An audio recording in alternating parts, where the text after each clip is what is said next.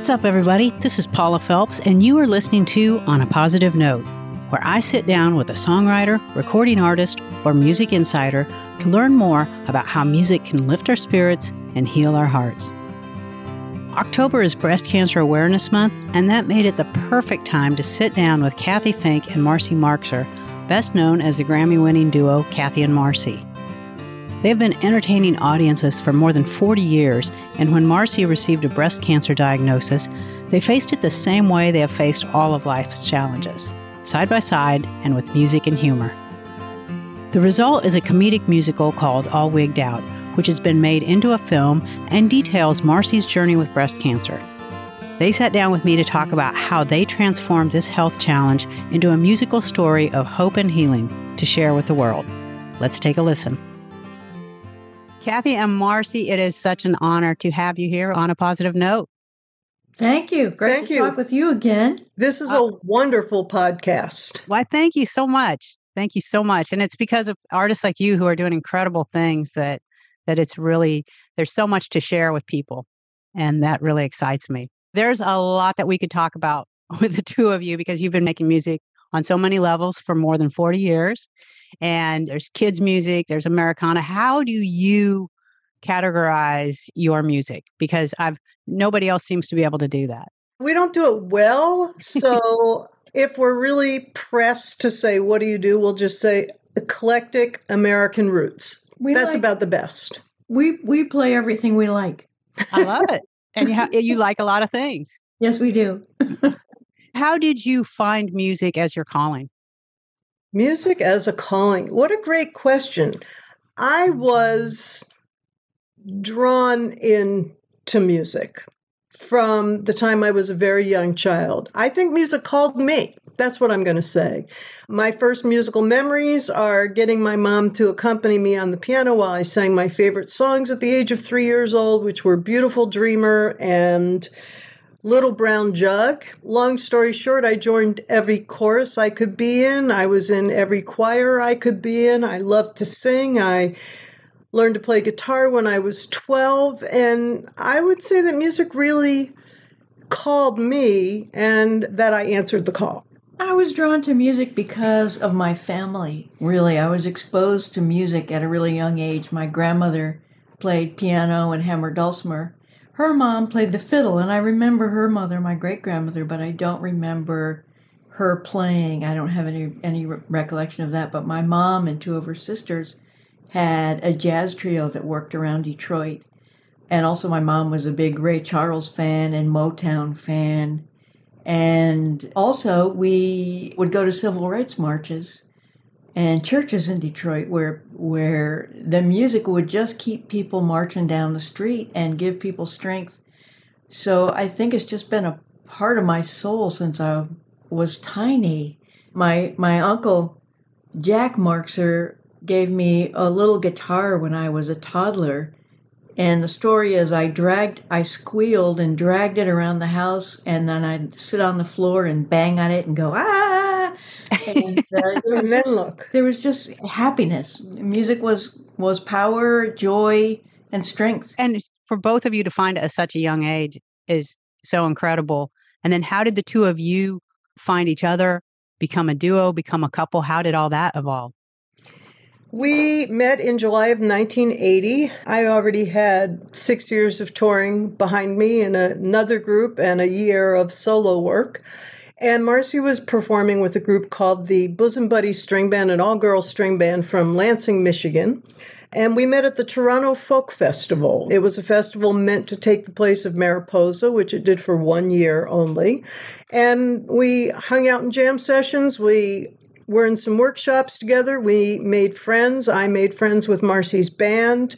And that's really sort of where it all started. And we just stayed in touch. We visited each other. I visited her band. We did shows together. We A lot of festivals every other weekend. We'd see each other across the country. And then eventually, by 1982, it was extremely clear that what we loved most was playing music together. And Marcy made the leap and moved from Michigan downtown to Washington, D.C. And her life has never been the same.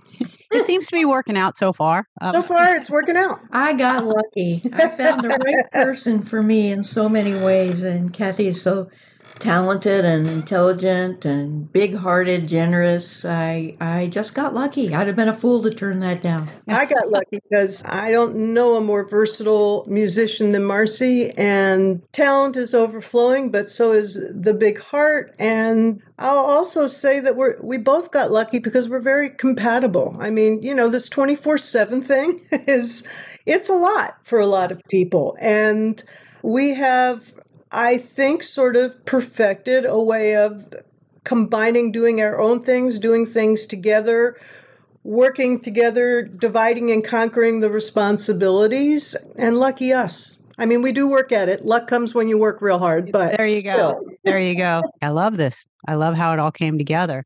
And obviously, there's so many things that we could talk about, but what we want to talk about today is your musical, All Wigged Out. All Wigged Out is about Marcy's journey with breast cancer. And talk to me about how getting this serious, sobering diagnosis, kind of your journey through that. You get a diagnosis, and that's a big shock. And then how does it turn into a, a musical journey? you know, it is a shock. It took my breath away for a bit. But Cathy and I are really natural born teachers. We've been teaching forever. And the for me, the, the history of political change in music and working for causes, whatever that cause is, if it's for clean water or whatever, we use our music to get that point across. And Cathy had encouraged me to write down everything that I might need to tell my doctors. And so I started doing that, but right away I started writing down the things that I really felt were important, and that's mostly the things that nobody tells you, and also the things that sound bizarre. You know, like just having a feeling that when you walk down the street, you've been in so much radiation that maybe the garage doors are going to start opening. I mean, cancer is like the most unnatural experience you can have. Yeah. And also, with any disease, you have to really learn to be a patient. You have to learn to be a caregiver. And the only way to really learn those things are to go through experiences. And I've I've had other health problems. We've been caretakers mutually for for friends with some pretty dreadful diseases and experience really helps to line up the future. It helps you to stay positive because you know that there are certain steps to to take. But I really think of this as you know, if people haven't had a disease or if they have a friend with with a with a problem or a friend who needs support of any kind, this can break the ice. You know, this can be their first experience. And I want to say that while Marcy was going through this experience, we're very lucky because number one, we had good health care, but number two, having been through this and helped other people through it, we knew you know, you never know exactly what you're facing, but we knew a lot of what we were facing and what it would take to keep our heads above water.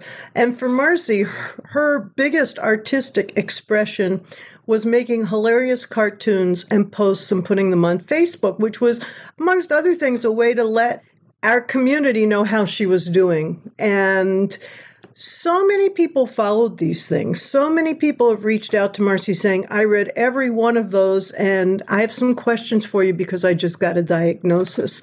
That we realized there was a medicine for the soul involved in the way she approached this with good humor as well as an incredibly positive attitude. And that's when I said, you know, you need to do a one woman play. We need to turn this into a one woman play. And the reason was that people were learning so much about how to be a patient and so many other things. And after writing it with our friend Andy Offutt Irwin, a phenomenal storyteller, and doing a whole bunch of screenings, we were about to do our first live performance, Marcy Solo.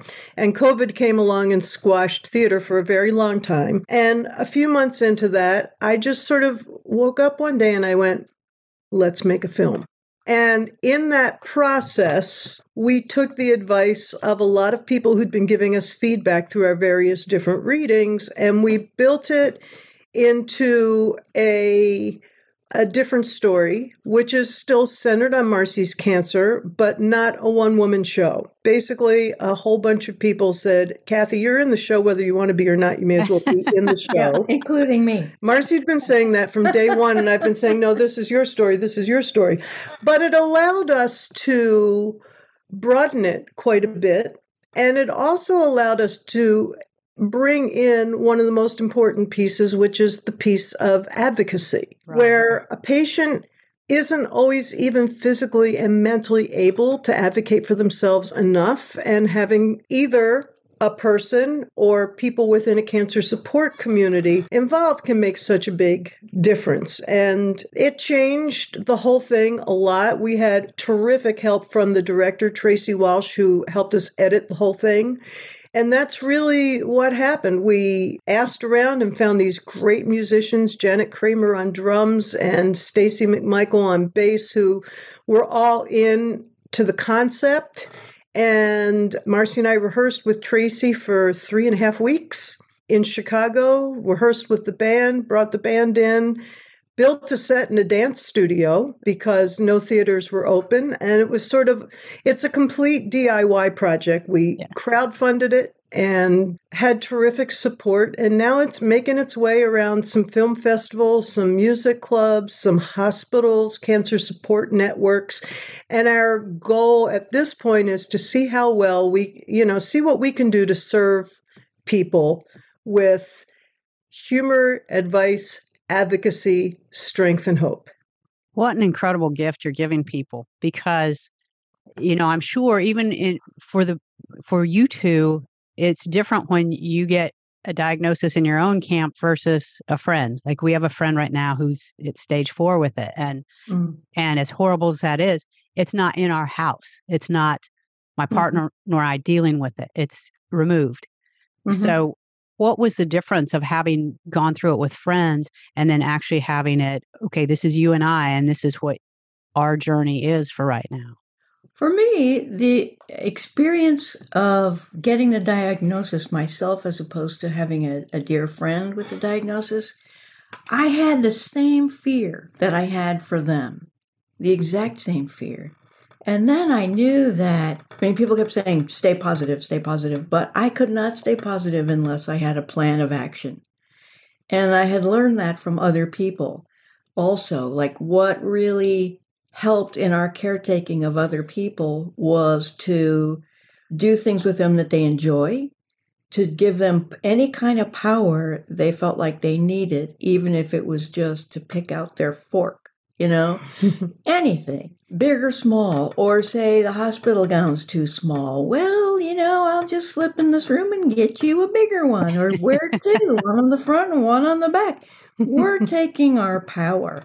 And that's what we learned from taking care of other people. So when it came to my own diagnosis, I knew that in order to have a positive attitude at all, I had to take care of myself and allow myself to feel as comfortable as possible and as in charge as possible, even if the things I was in charge of were really totally small and the rest of it felt like I was being dragged through a car wash. Yeah. with, with crazy, you know, soap and detergents and scrubbers and yeah, all out of my control. But the things I could control, I did control. And the car wash is actually a scene in the film. Is it really? yes.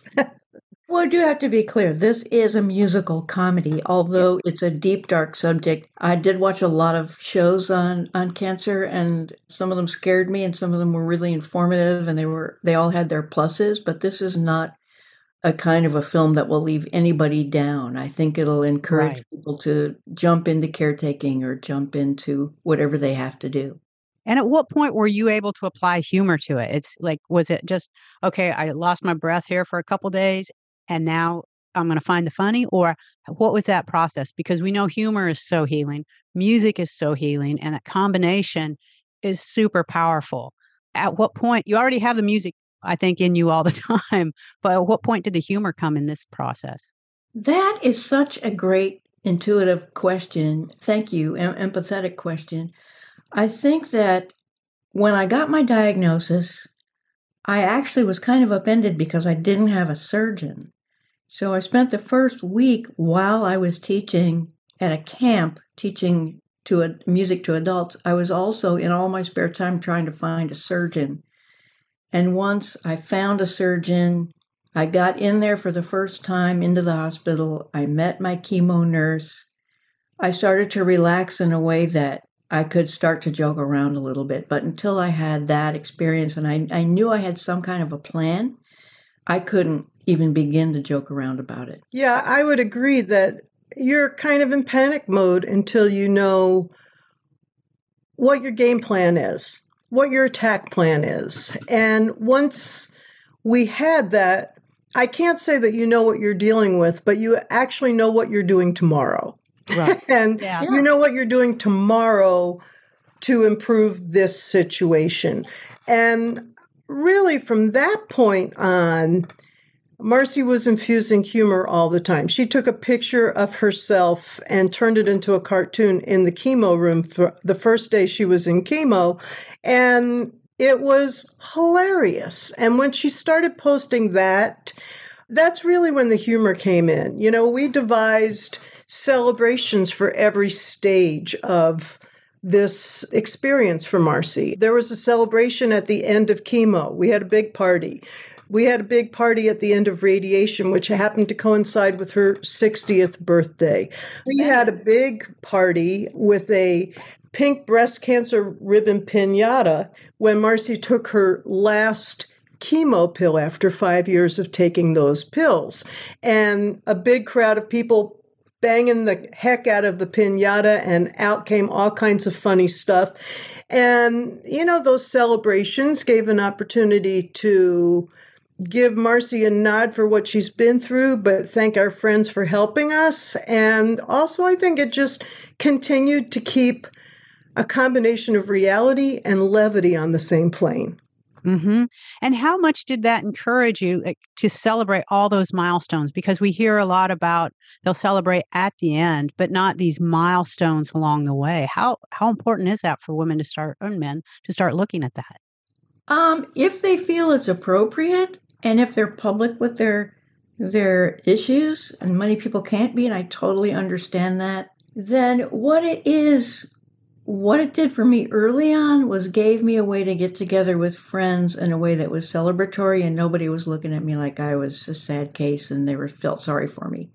And honestly, it just grew from there. As soon as I we had a method of of having a celebration for anything, attitudes change. Like people I had some wonderful friends and support team who never looked at me with sadness in their eyes. You know, they they just jumped in to try to help, and sometimes people who are going to do that, they just come out of nowhere. Like you don't expect them. Sometimes the people that you think might help you are not the ones who say the right thing and do the right thing. So attitude was, you know, and my energy level was so low. Right. I couldn't deal with anybody who would say like weird things to me. You know, it's like they're crossed off my list of people to call when I need help. you mean the ones that show up and tell you what you should be doing? Like, oh, oh yeah, try oh this. my gosh. There's a whole scene yeah. on that called Unsolicited Advice. And there's a song that goes with it written by our dear friend Kim Whiteley. And I also want to say that our very first party was in the wig shop.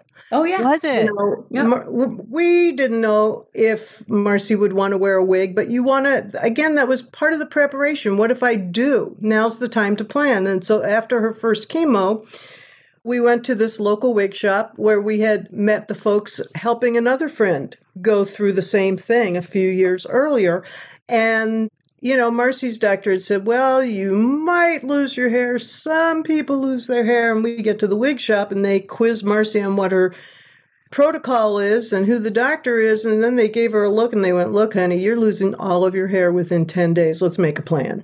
And, wow. you know, again, in the film, that's part of the take your power. That's part of Stay have positive. a plan. And also, one thing we learned is there certainly are doctors that just want to give you the straight stuff. There are other doctors that are afraid that you're going to be too afraid if you hear the straight stuff. And we're encouraging people to ask all the questions and demand, you know, demand to know what you want to know so you're prepared. It's much better to be prepared. But the women in the wig shop were fantastic. I mean, we brought 10 people in there, we brought donuts, we brought coffee. We all tried on every wig and hat and thing that we could. They were patient. I don't think they'd ever seen a party like that before. They're still and, talking about it. You know they are. Well, we, we go visit, visit, them. Yeah, we still visit. because interestingly enough, Marcy only wore that wig one time but it was still in her bag of tools. It was still part of her toolkit if she ever wanted it. Well, many families have this attitude. My family certainly did. You know, when the going gets tough, the Marxers eat. So when something's tough, you just take coffee and donuts. It's in the morning. You know, if it was later in the day, you might take sandwiches or bagels or something, or gin and tonics. but uh, so uh, t- having a party in the wig shop was was great. And what I realized was there were other when the first time i walked into that wig shop it was with a friend. It's a small small place. They specialize in people with cancer and alopecia and their hair falls out for different reasons but it's not a standard wig shop. And there were some women having fun trying on wigs. And then when it was my turn when after i got my diagnosis i totally understood that taking friends with you and and having fun you know, it just makes it easier. Yeah. Yeah. And what, eh, like to celebrate these things that would often be seen as a, oh my God, we have to go do this. You know, it's like next to picking out an urn or something for yourself. It's like turning it into a celebration is is so genius. And eh, I think it probably changes the tenor not only for you, but for everybody in your circle. I think so. Well, and it also helps to enhance the power of positive thinking. Mm-hmm. And you don't really have room to not be positive when you're going through this because enough negative stuff is happening out of your control. And I think Marcy had her down days, but she really aced using whatever control she had. And we kind of did that together as well. For me, it was like, okay, well, we're not going to be on the road. Now I finally have a time, a chance to learn how to do the quilting I want to learn how to do. And you can watch all the movies you want. I'll be in the same room quilting. You need something, I'm right there. You know, that kind of thing. I mean, you have to learn how to turn shit into shinola sometimes. Yeah. and you really did. One thing that really surprised me with breast cancer is I did talk a little bit about being open minded about where your support comes from and just accepting people who really understand. But some of my best support was from men. And I didn't expect that since it's breast cancer. I, you know, right. I'm surrounded by women at the hospital, mostly, not all, uh, but the men who are there working in in uh, in cancer, they're especially breast cancer. They're they're touched by their own experience with a mom or a partner or something, and that's why they went into the field. So you're meeting with a bunch of remarkable people, but generally, men gave me a lot of great advice and things like, oh, you're going to be bald in December. You're going to need a hoodie sweatshirt. I'm a bald guy, and that's what I do. It's like, hello, thank you so much. Oh, that's great. Yeah, the the support obviously influenced you and now you're giving that same support to other people who are going through it and as you said it's become very well rounded because you're not just talking to the cancer patient you're talking to the caregiver and the family. Talk about what this musical offers everybody like the entire unit that is experiencing is being touched by breast cancer. I wasn't sure at first the impact it would have on people who were outside the breast cancer field. I did know that this could be something that could help patients and caregivers and health professionals or anyone with a relative or friend with breast cancer. But to my surprise, after the first filming, there was a little girl sitting right in front, smiling the whole time. And I had to go over and see what she was smiling about. And I didn't know how this would play with a young person. She was 13 and she said, I have to tell you, you're telling my story. This is the first year of my life. I'm I'm celebrating the first year of my whole life going without going into the hospital because I have sickle cell. Oh my gosh. And I just it just struck me so much. And then there was a, a man and woman sitting off to the side. He had his arm around her the whole time. Sometimes they were crying, sometimes they were laughing together. And I walked over to them and he he pulled me over and he said, I just want you to know I'm her Cathy. You know, I think there's so many takeaways on so many different levels. And there is, of course, the patient takeaway, and everybody's going to have a different experience on how this impacts them. For Marcy, amongst other things, she had total neuropathy for three months. She couldn't touch an instrument, she couldn't do very much. In the film, we talk about this and we talk about her coming back from that. I really believe that the film is not a downer. It's very funny in places. And even when Marcy's being incredibly poignant, she can be incredibly funny. And at the same time, that advocacy piece is so important. It's giving us an opportunity, I think, to help a lot of cancer support communities do more outreach and offer their services. And then I think for a lot of people, it's, you know, to be perfectly honest, it's also a 40 year love story. Yeah. And we stick together.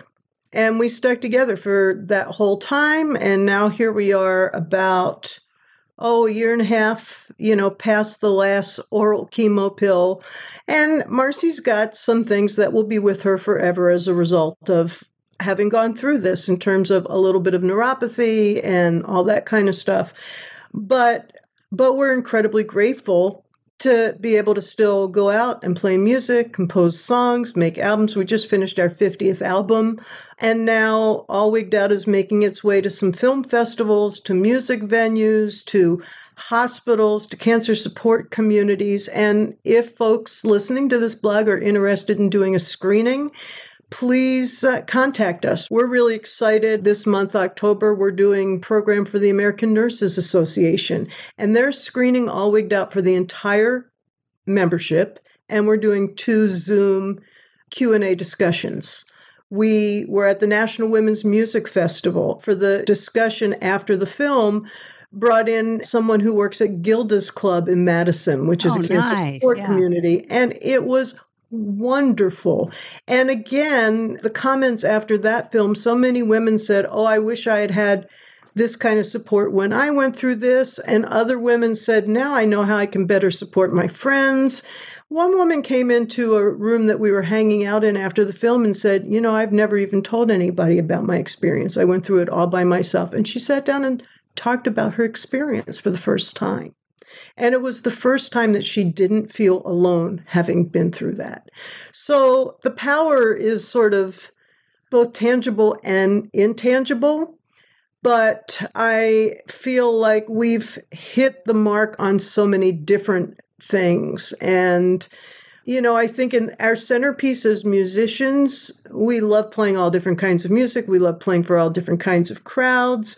But in the end, it's about how can we serve you? Mm-hmm. And I feel like the film All Wigged Out answers that question for this particular issue for us. Cancer and disease, they're a crisis. And people don't Mhm. always know how to react in a crisis because they haven't been faced with it before. If your house is on fire, people know what to do. Well, with cancer, your house that you live in is on fire. And there there's nothing that ordinary people can do, people who are not on your healthcare team, but be there to support you if they have the emotional ability to look you in the face and appreciate seeing you. I find that that's I think that's why people say tend to say or some people say things that are so inappropriate because they just don't know what to say. But it's like you've been hit by lightning and the person standing there talking to you doesn't see it. Right. This there's so much that this musical does. And if you're not an organization, if you're just an average person and you really want to see this, how can they find it? Well, let's see. In the month of October, we will be in California at the Freight and Salvage. Co- It's a it's a wonderful music venue. October 16th, and they are not only doing in-person screening but virtual.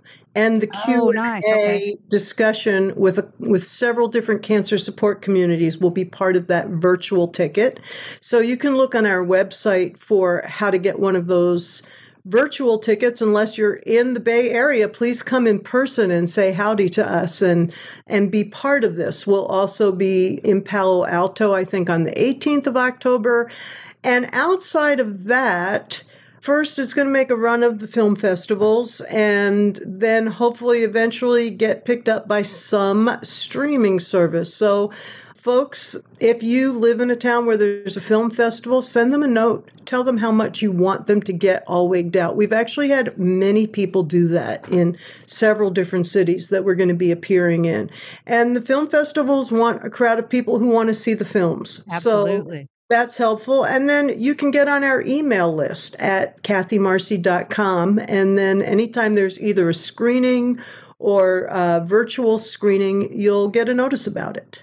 That's excellent. And we'll put all this on your landing page for this episode so that people can just, um, you know, if you're driving, please do not write this down.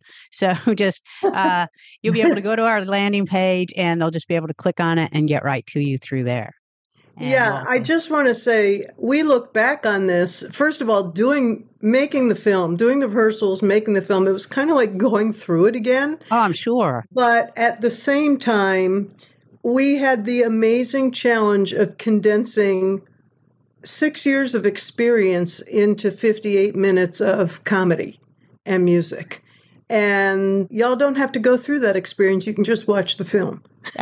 Sounds much easier. Much easier.